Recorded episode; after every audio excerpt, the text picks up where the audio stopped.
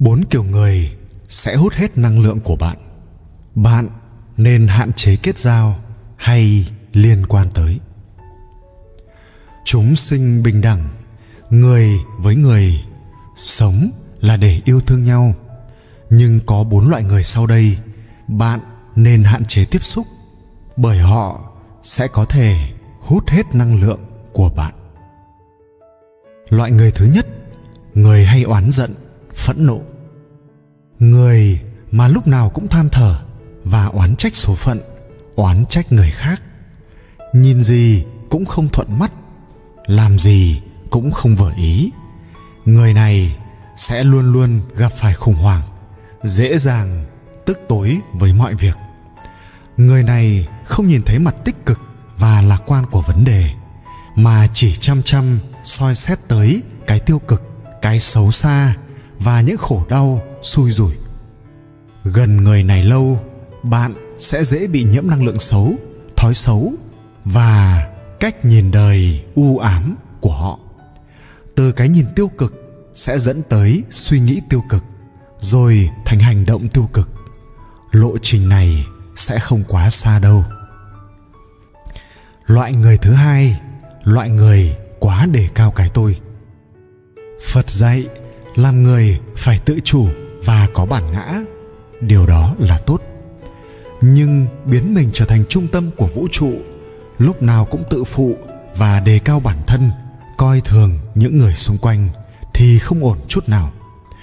Bất luận đề cập đến vấn đề gì, họ cũng thao thao bất tuyệt, phô diễn năng lực bản thân, áp đảo người khác, tranh giành với người khác để nói. Tự tin khác với tự kiêu gần người tự tin, bạn sẽ cảm thấy được khích lệ và có thêm động lực. Ở gần người tự kiêu, ngược lại, bạn chỉ cảm thấy bản thân kém cỏi và nhỏ bé so với họ. Kẻ mạnh là kẻ biết nâng người khác lên bằng đôi vai của mình, chứ không phải là người dẫm đạp lên người khác để tiến lên. Loại người thứ ba, người có tính cách thâm hiểm. Kẻ nguy hiểm nhất không phải là kẻ ác, mà là kẻ có dã tâm.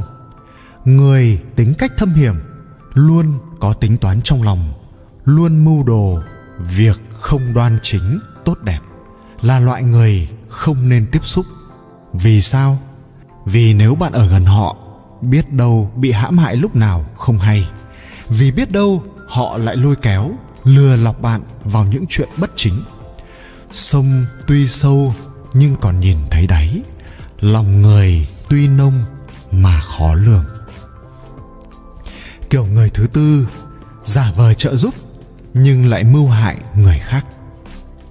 Người giả tạo, ngụy quân tử, chính là kiểu người không nên kết giao. Vì sự dối trá, đội lốt chính nghĩa, kẻ thủ đoạn, nhưng biểu hiện ra bên ngoài là sự lương thiện, là kẻ nguy hiểm nhất. Cũng vì thế mà người dạng này ẩn nấp rất kỹ, khó có thể nhìn ra. Chúng ta rất khó có thể nhìn ra lòng dạ thật. Tuy nhiên, khi phát hiện ra rồi, thì lập tức bạn cần phải tránh thật xa.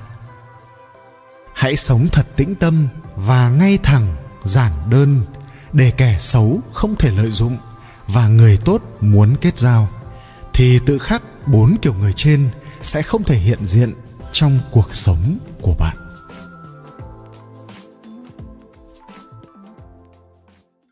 Đừng cật lực chỉ để có ngôi mộ đẹp. Cuộc sống là phải biết tận hưởng. Nếu như có thời gian, hãy ở bên con bạn thật nhiều. Dành số tiền tích góp tậu xe để mua tặng đôi giày cho cha mẹ. Đừng quá cật lực làm việc để đổi lấy một căn biệt thự hay những thứ xa hoa nào khác. Bởi chỉ cần được ở cạnh người mình yêu, cho dù ở một nơi nhỏ như vỏ ốc cũng cảm thấy ấm áp, yên bình. Có một nữ tiến sĩ 32 tuổi từ nước ngoài trở về. Trong nhật ký những tháng ngày ung thư của mình đã viết, sức khỏe thật sự rất quan trọng đứng trước ranh giới của sự sống và cái chết, bạn sẽ phát hiện bất kỳ những lần tăng ca nào gia tăng áp lực cho chính bản thân mình hay mua nhà lầu, xe hơi, tất cả những thứ đó bỗng trở nên thật phù phiếm biết bao. Nếu như có thời gian, hãy ở bên con bạn thật nhiều, dành số tiền tích góp để mua xe, để mua tặng đôi giày cho ba mẹ. Đừng quá cật lực làm việc để đổi lấy một căn biệt thự hay những thứ xa hoa nào khác. Bởi chỉ cần được ở cạnh người mình yêu, cho dù ở một nơi nhỏ như vỏ ốc cũng cảm thấy ấm áp, yên bình. Đoạn tâm sự tưởng như vô cùng bình thường ấy, lại cảm động biết bao con người. Cô ấy đã dùng chính cuộc đời của mình để nhắc nhở chúng ta rằng, nắm chắc lấy những thứ hiện tại yêu thương bảo vệ cơ thể của chính mình. Chú ý rèn luyện sức khỏe, đừng khiến cuộc sống tương lai của chính mình sống trong vũng lầy của sự hối tiếc.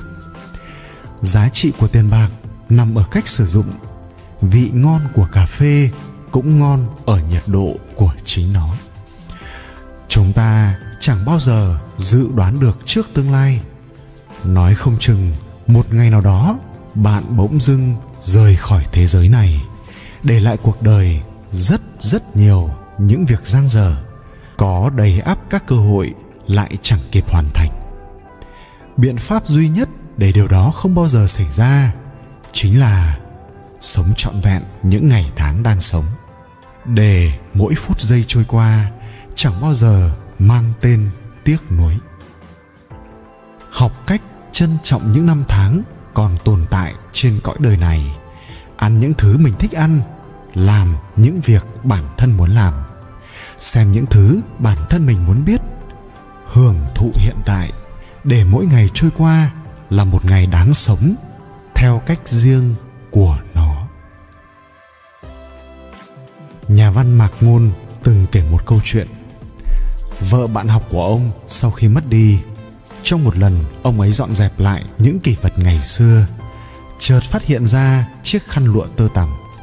Chiếc khăn được mua trong cửa hàng cao cấp khi hai vợ chồng đi du lịch ở mỹ. Đó là một chiếc khăn vô cùng thanh nhã, lịch sự.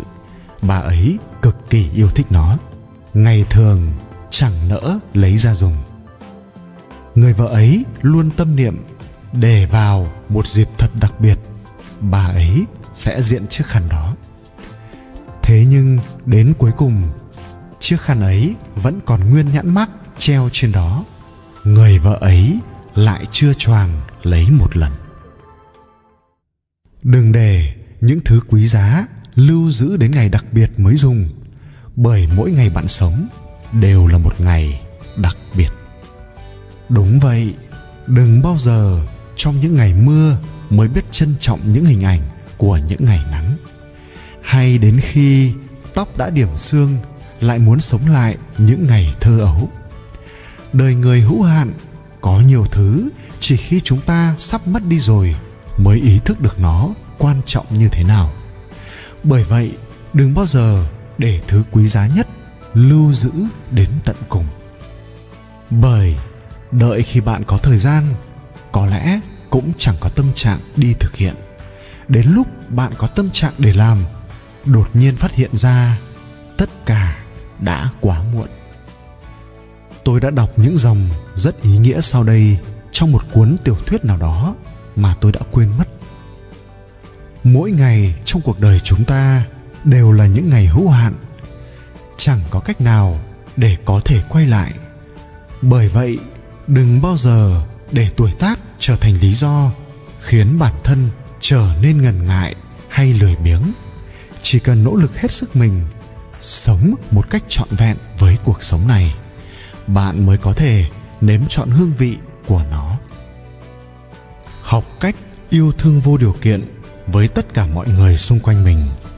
Bởi vì chúng ta đâu biết được ngày mai liệu chúng ta còn có thể được gặp họ hay không.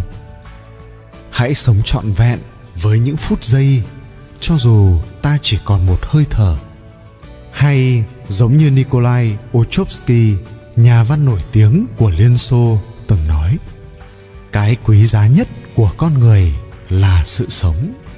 Đời người chỉ sống có một lần, phải sống sao cho khỏi xót xa, ân hận vì những năm tháng đã sống hoài, sống phí. Cho khỏi hổ thẹn vì dĩ vãng, ti tiện và hèn đớn của mình. Để đến khi nhắm mắt xuôi tay, có thể nói rằng, tất cả đời ta, tất cả sức ta ta đã hiến dâng cho sự nghiệp cao đẹp nhất trên đời.